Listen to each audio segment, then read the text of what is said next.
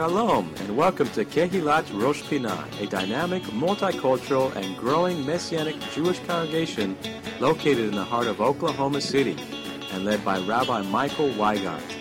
Our goal is to bring you the message of the Word each week from a Jewish perspective and to exalt the Messiah Yeshua as Lord and Savior over all. We are a loving congregation made up of both Jew and Gentile, now one in the Messiah, with Shabbat morning services at 10:40 a.m. and various studies throughout the week. Please come and join us next time you are in Oklahoma City. We would love to have you. And now, we hope you enjoyed today's message.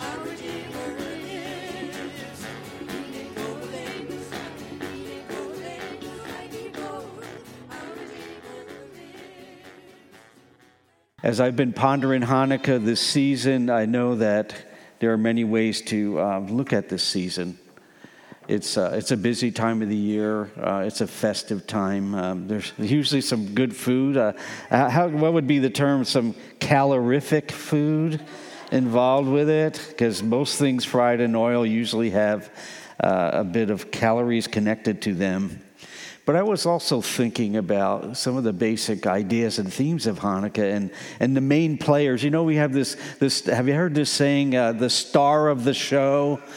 He's the star of the show, she's the star of the show. And I was thinking, well, who or what is the star of the show in Hanukkah? Well, obviously the Lord is the Kochav.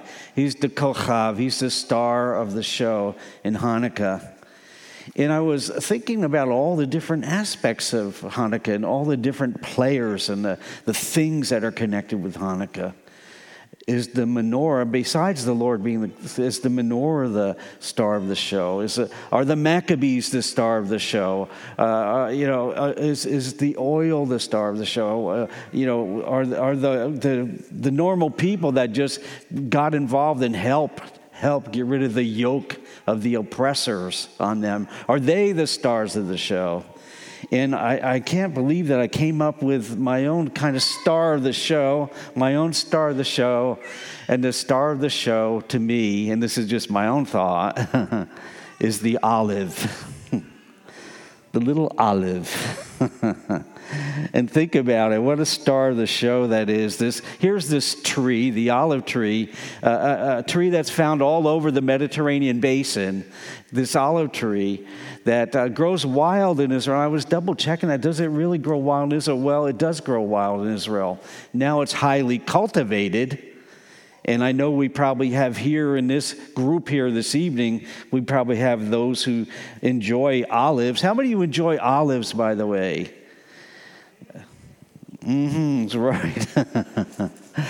but there's this, this olive trees, and many of us have seen olive trees in the natural. I have had the privilege of that in the Middle East to see olive trees, this gnarly olive tree. The, the, the bark is different, the way the tree bends is different, uh, the, the wood is different. It's actually quite beautiful if you have some olive tree things that have been made with olive wood. It's, it's quite beautiful. And it shouldn't surprise us that something that's so common, so common in the Middle East, so common in the Mediterranean basin, is referred to often in Scripture, whether directly about the olive tree or by the measly little olive. You know, that little thing, that olive. It's not a very big thing, it's a small thing. Some say it looks like eyes, like little eyes that the olive can see, you know, that type of thing. And there are many passages of scripture, more than we could ever cover here this evening, that speak about olives and olive oil and all that. When I say olive oil, I'm not talking about Popeye here. I'm talking about the actual juice that comes from an olive. And I want to share with you that it was Rav Shaul, Paul the Apostle, in Romans chapter 11 that wrote quite a little treatise, a, a, a, a midrash, a drasha about the olive tree. And most of us are familiar with it, but it's quite deep. And my, my goal here tonight is not to be theological. That's not the goal tonight. My goal is just to point out that some of the very elements that we talk about and that are important to understanding the narrative, the story of Hanukkah that Kevin mentioned previously, are, are very commonly talked about in the Brit Chadashah, the New Covenant. And in Romans chapter 11, Rav Shaul, Paul the Apostle, makes the point that in, in, his, in his opinion, in his divine opinion, uh, inspired opinion, he makes the statement that the Jewish people are the natural olive tree, the natural olive branches. They're the natural branches. And then he also mentions that non Jews, and he likens them to wild olive trees. But thankfully, as this passage points out, and I've had the privilege to actually see this, that the, they're grafted together to one root. To one root. The Hebrew word for root is shoresh. Can you say shoresh? They're grafted together. So you have the natural olive tree and the branches, and then you have the wild olive tree grafted into it. And I recall the first time that I saw that, it happened to be, where would it be in Israel? The Mount of Olives that I saw. The first time in my whole life that I ever saw a branch grafted into another tree which was then tapped into the root, went into the root of that tree.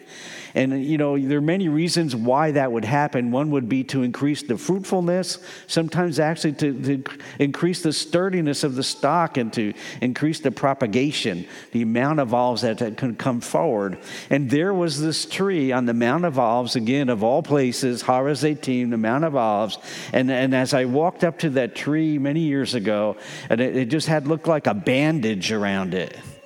It was wrapped with a bandage, and there was this branch stuck into it. Now, I knew enough about the scripture at that point to realize that that was a graft taking place. And that there was probably a, a, a, a nice bearing olive branch that was connected to the one that was already there to increase the fruitfulness. And Rav talks about Romans chapter 11, verse 24 it seems like he had a lot to say, and we'll just cover very briefly this. But in Romans 11, verse 24, he says, For if you were cut out of the olive tree, which is wild by nature, and you were grafted contrary to nature into a cultivated olive tree, how much more will these who are natural branches be grafted into their own olive tree. Now, you might say, Rabbi Michael, what's that all about? Well, let me say it this way read Romans 11, that'll tell you the whole story. But the point was that he's saying that if, if there were branches who were broke up that were the natural branches, doesn't it make sense that the natural branches could be grafted back into the natural tree to which they belong? And you know what? We call that now Jewish revival that Jewish people the world over are being grafted back into that root, the root being Messiah Yeshua, the root of true faith, trusting in Messiah Yeshua. Now, this is a much more complex subject that I care to discuss here this evening. And again, read Romans 9 through 11. It talks about this and builds up to it. And there's much to discuss about this, but Rav Shaul, he's saying that the natural people, the Jewish people, they can be, it makes sense, they need to be connected back into the natural tree, the root, the real root, and I believe the root is Messiah Yeshua. How many of you believe he's the root of Jesse? You know what? He's also the lion of Judah, and we can go on and on talking about all that he is. But the most important thing, as far as you and myself are concerned, is he must be your personal Lord and Savior, as I discussed this morning. And I pray that that's the case, that He is your Lord and Savior. He is your Mashiach. He's your Messiah. That you have that kind of person, that you, in a sense, have been grafted into Him, that you have been brought into Him, that you are, as the New Covenant calls it, you are in Messiah, in Christ, as it says. How important that is. But who was the star of the show way back then at the time of the Maccabees? Was it the Maccabees? Could it possibly be just those little olives? Or, or maybe there's something more that's connected to the olives. How about the olive oil that I've mentioned already? Because it was from the olive oil, from the olive oil, when we listen to, as Kevin expressed, the history there, the historical background of this celebration, this Hanukkah, which occurred, the original Hanukkah occurred into the intertestamental period. If you're thinking about your own scripture, it's that, that page between Malachi and Matthew. that time frame between the prophet Malachi and then the coming of Yochanan HaMatbil, John the Immerser, during that time frame is when Maccabees arose, when that whole movement to cast off the yoke of, of Hellenism uh, arose within Israel and successfully, against all odds, against all odds, they were able to cast that yoke aside. But during the time of the subjugation to the Greeks, during that time, when they were subjugated to the Greeks, the Greeks and the Assyrian Greeks, there are different ways to express who they were, but they defiled the temple in Jerusalem. And they defiled the temple in Jerusalem with a capital D. I mean, they alter, at the altar, they sacrificed pigs at the altar. They did much worse than that, but they sacrificed pigs at the holy altar. They did many other things there to defile that and, and uh, set up a statue of Zeus there in the holy temple area. Just imagine that. And how, what, what an affront that was to the native, to the natural branches that lived there, the Jewish people that lived there at that time. And as they, the uh, Maccabees had success in casting off this yoke, this heavy yoke that had come upon them under Antiochus IV, when they had success with that, and they, they finally succeed in casting that yoke off, there they are left with this defiled temple. And you can think of what you might have done in that situation. What would you have done if you finally cast off that yoke and you know that the temple, that holy temple, the Beit HaMikdash as it's called in Hebrew, you knew that at that very altar that pigs had been sacrificed. In that very area, statues of Zeus had been placed. And so they went about the Maccabees and the successors to the Maccabees, they went, they went about trying to rededicate to Hanukkah. They wanted to Hanukkah the Beit HaMikdash, the temple, to dedicate or rededicate the temple to who? To the Lord, to the God of Israel. And they came and they found, the legend goes that they found that they had only one day's, one day's cruse of oil. But this wasn't oil that you can just go down to Walmart or Sam's or Costco and buy some and then use that to burn in your oil lamp. Because back then they didn't use wax lamps, they used oil lamps. But the oil that was necessary for the holy menorah, the, the candlestick, the lampstand as it's called, the oil that was need for that in the holy temple just couldn't be any oil at all. It had to be sacred oil. You can read about this in the book of Numbers, where it describes how the oil had to be. In fact, it was a very specific term for that oil. The Hebrew is shemen zait zach. Shemen zait Zach. Shemen means oil, Zait means olive, and Zach means this beautiful word means pure. Shemen, Zait, Zach. Now, I said that three times because guess what? I'm going to ask you to say it with me. You want to try it? I'll say it one more time. Shemen, Zait, Zach. Let's say that together. Shemen, Zait, Zach. One more time. Shemen Zait, Zach. Now, I know what's going to happen that after this is all done and we play dreidel and have all that we're going to have here, you're going to be driving in your car home and suddenly three words are going to pop up into your mind and it's going to be Shemen Zait, and you won't be able to remember the third word. So it's Shemen Zait Zach. And that's that word is taken right from the Torah, right from the law, right what we read in Numbers. And it said that's the type of oil that had to be in the Hanukkah menorah, in the menorah. Shemen Zait Zach. So there's a problem. They find, the legend goes, they find that they have just one day's supply. So, what are they going to do on day two? They only have one day's supply. And this is an oil that you can just order from Costco and go get or find at Aldi or, or wherever. This is holy oil that had to been processed by the Kohanim, by the priesthood, the holy priesthood. They specially processed this oil because it was Shemen Zait Zach. It was this sacred oil. And this is where one of the great miracles, as the legend goes, occurs, is that that one day's cruse of oil that would last just one day lasted for how many days? Eight days. Eight days. And you might say, well, why eight days? Why eight days? Well, it took eight days to develop and process, you know, the, the way that it needed to be, the holy oil under the, the influence and under the watchful eye of the Kohanim, the priesthood, using the right type of olives, the right process that to do. And by the way, if you, if you uh, buy oil nowadays, olive oil, how many use olive oil at home, by the way? Most of us do. There are, there are some differences in olive oils. and I'm talking about more than just organic versus non organic. There's, there are cold press, there's first press, there's all these things. It's much more specific than you might think. Well, go put all that aside and go way past that. And that's where Shemen Zait Zach comes in. Because it had to be under the watchful eye of the priest, the Kohanim, the Levitical priests. Now, no other oil would be acceptable. Could they have taken a shortcut? They found one cruse of oil, looked around, made sure nobody's watching, then slipped some in.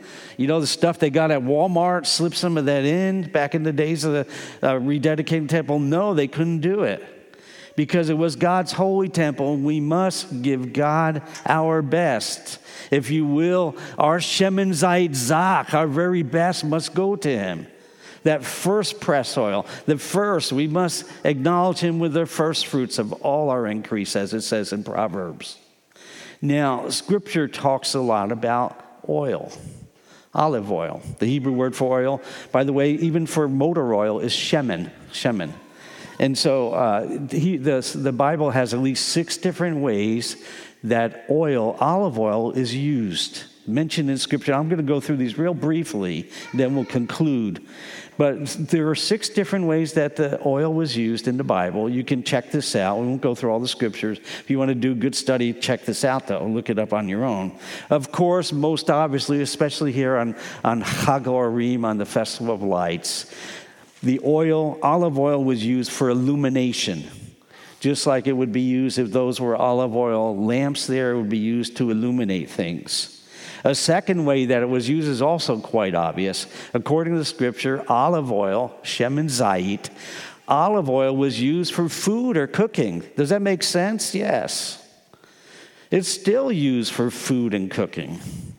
A third way that it was used, and this is more commonly stated in the scripture than we might realize, there are many scriptures that reference this. A third way that was used was for medicinal purposes. How many of you knew that it's medicinal? Olive oil has a lot of medicinal traits to it. It still does, especially high quality olive oil. So the scripture talks about that. In fact, some apply the book in the book of Yaakov, the book of James, chapter 5, beginning with verse 14. You read this. It's a question Is any among you sick? Is any among you sick? Will let him call for the elders of the congregation and let them do what? Let them pray over him, anointing him with shemen, with oil. The implication is olive oil. That's what they used. Anointing him with oil, anointing him with oil. How? In the name of the Lord.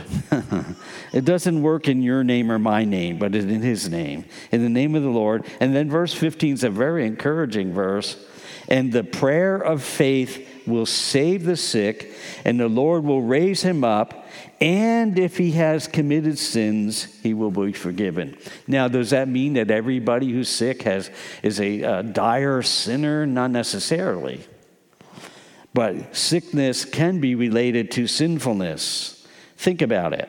If you live a sinful life, let's just say an immoral life, could you have consequences, physical consequences and sicknesses from your immorality? Yes. If you are a greedy person and you are, are, are, a gluttonous person, can you have consequences from that kind of a lifestyle that impacts your physical health? Yes, there. And you can follow the, the, the thinking there. So It was used for illumination. It was food for cooking and used in eating. It was used for medicinal purposes. And the fourth use was for cosmetic and beauty matters. It's great for the skin. It's useful for that. It's, it was used back then for skin texture and for making the, the skin the right type of uh, form and, and uh, you know, softness, etc. So it was uh, used for skin texture and for healthy skin, olive oil. It's still used for that, by the way. It was also used, and this is also quite obvious, but olive oil was used for religious reasons. For example, dedicating things. dedicating things, and for anointing. Uh, the kings of Israel, well, they were anointed with oil, with olive oil, fragrant oil. And by the way, that, that when it's mixed with fragrance, and this is an interesting use of it, olive oil, when it's mixed with a fragrance, a nice fragrance, like frankincense or myrrh or some of the nicer fragrances, olive oil was used even in the time of Yeshua it was one of the six uses was it was for the extension of hospitality to someone. You might say, well, how does that work? They come, they come in and you just give them a little bottle of olive oil and you say, welcome to the house? No. It's mentioned in Luke chapter 7, verse 36. And let me read this text and we'll conclude. It says, Then one of the Prushim, one of the Pharisees, asked Yeshua to eat with him. So one of the Pharisees is extending hospitality to Messiah Yeshua. He says, Come and eat with me, eat at my home. And so Yeshua went to the Pharisee's house and he sat down to eat. Verse 37 brings intrigue to this. and behold, the woman in the city who was a sinner, when she knew that Yeshua sat at the table in the Pharisee's house, she brought an alabaster flask of fragrant oil. The base of the fragrant oil was more than likely olive oil. Olive oil with fragrance added to it. It was high quality olive oil with fragrance. And she stood at his feet behind him weeping, and she began to wash his feet with her tears and wiped them with the hair of her head. And she kissed his feet and anointed them. She anointed them how? With the fragrant oil. Now, when the Pharisee who had invited Yeshua saw this, he spoke to himself, saying, This man, I mean, here he is thinking within himself, this man, if he were a prophet, if he was a Navi, he would know who and what man or woman this is who is touching him, for she is a sinner. And Yeshua answered and said to him, and I love how the book of Luke gives us his name. it names drops here. before it says uh, this, uh, one of the, the Pharisee had invited him, saw this, and then in the next verse it drops the name of that Pharisee. And Yeshua answered and said to him, Shimon, Simon, I have something to say to you. Has the Lord ever had something to say to you, by the way? He has his way of getting through to us. I have something to say to you. So he said, Teacher, say it. And then he gives Yeshua this explanation. There was a certain creditor who had two debtors. One owed 500 denarii and the other 50. And when they had nothing with which to repay, he freely forgave them both. One of 500 denarii debt and another of 50 denarii debt. He freely forgave them both. Tell me, therefore, Yeshua says, which of them will love him more? Well, Simon, pretty sharp cookie, if I can say that, Simon answered and said, I suppose the one whom he forgave more. And Yeshua said to him, You have rightly judged. Notice what happens here. Then Yeshua turned to the woman and then he said to Simon, Do you see this woman?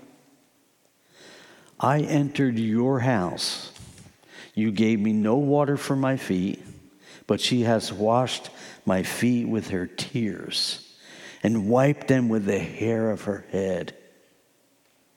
You gave me no kiss, no greeting kiss, which is still customary in the Middle East. You gave me no kiss. But this woman has not ceased to kiss my feet since the time I came in. You did not anoint my head with oil. But this woman has anointed my feet with fragrant oil, which, by the way, was more expensive oil. She has anointed my feet with fragrant oil. Therefore, I say to you, and you want to hear uh, a pin drop when he says this. Therefore, I say to you, her sins, which are many, he never denies that she was a great sinner, by the way. Her sins, which are many, are forgiven, for she loved much, but to whom little is forgiven, the same loves little. Then Yeshua said to her, speaks directly to her, and he says, Your sins are forgiven. And those who sat at the table with him began to say to themselves, Who is this who even forgives sin? I'll tell you who he is. He's the Messiah, the Son of God, God incarnate, who so loved us that he gave his life. And he wants to forgive all your sins too. If you've never received him as your Lord and Savior, he wants to draw you and have you come and be part of his Mishpachah, his family. In verse 50, and we'll conclude with that. Then he said to the woman, Your faith has saved you. Go in peace. Friends, here this Hanukkah evening, when we accept Yeshua as Lord of our lives, when we accept Him, it's as if we extend to Him. When we say, Come, Lord, come into my life, it's as if we extend to Him a fragrant welcome, fragrant oil given to Him we receive him just like the woman received him with fragrant oil. When you accept Yeshua and you welcome him, you extend to him. You're greeting him the door of your house, your life, with fragrant oil. We must give the Messiah the very best that we can. This Hanukkah, as was, has been mentioned several times, is about dedication. And I pray today we're going to enjoy the, this, this holy day today, this time of celebration. But I pray that we won't forget what the real message here is that we need to dedicate our life afresh and anew. And God is able to supply that oil, that oil you need in your lamp, as the saying goes, based from the Bible. That, yeah, you need in your lamp to be a light to those around you. When we welcome Yeshua into our life, we welcome his holy presence there. Now, one of the most famous, we'll conclude with this, one of the most well known mentions of anointing and oil is found in Tehillim, in Psalms. It's in Psalms chapter 23. And you think about that psalm, and I'd like to read you that psalm here in conclusion says, Adonai, the Lord is my shepherd. I shall not want, I won't lack anything. He makes me lie down in green pastures. He leads me beside still waters. He restores my soul. He guides me in paths of righteousness for his name's sake. Even though I walk through the valley of the shadow of death, I will fear no evil for you are with me. Your rod and your staff comfort me. You prepare a table before me in the presence of my enemies. You have anointed my head with oil. You've anointed my head with what? Oil, shemen. You anointed my head with oil. My cup overflows. And this I pray for each of us here today, these final words. Let's say them together. Surely goodness and mercy will follow me all the days of my life, and I will dwell in the house of Adonai forever. And key to that is you have anointed my head with oil. You've been listening to the Shabbat message from Rosh Pinah Messianic Jewish Congregation in Oklahoma City, Oklahoma. We would love to have you visit us. Our weekly services begin at 10:40 a.m. each Shabbat and we are located at 2600 Northwest 55th Place, north of Northwest Expressway at the corner of Northland Avenue and Northwest 55th Place. We meet each Shabbat for wonderful praise and worship with dance, liturgy, teaching, food, fellowship, excellent children's programs, and Bible studies on Tuesday nights. For more information, please visit our website, www.roshpinah.org. That's R O S H P I N A H dot O R G. You can also reach us by phone at 405 842 1967 or email us at info at roshpinah.org. Thank you for spending time in the Word with us today. Shabbat Shalom and blessings in Messiah Yeshua.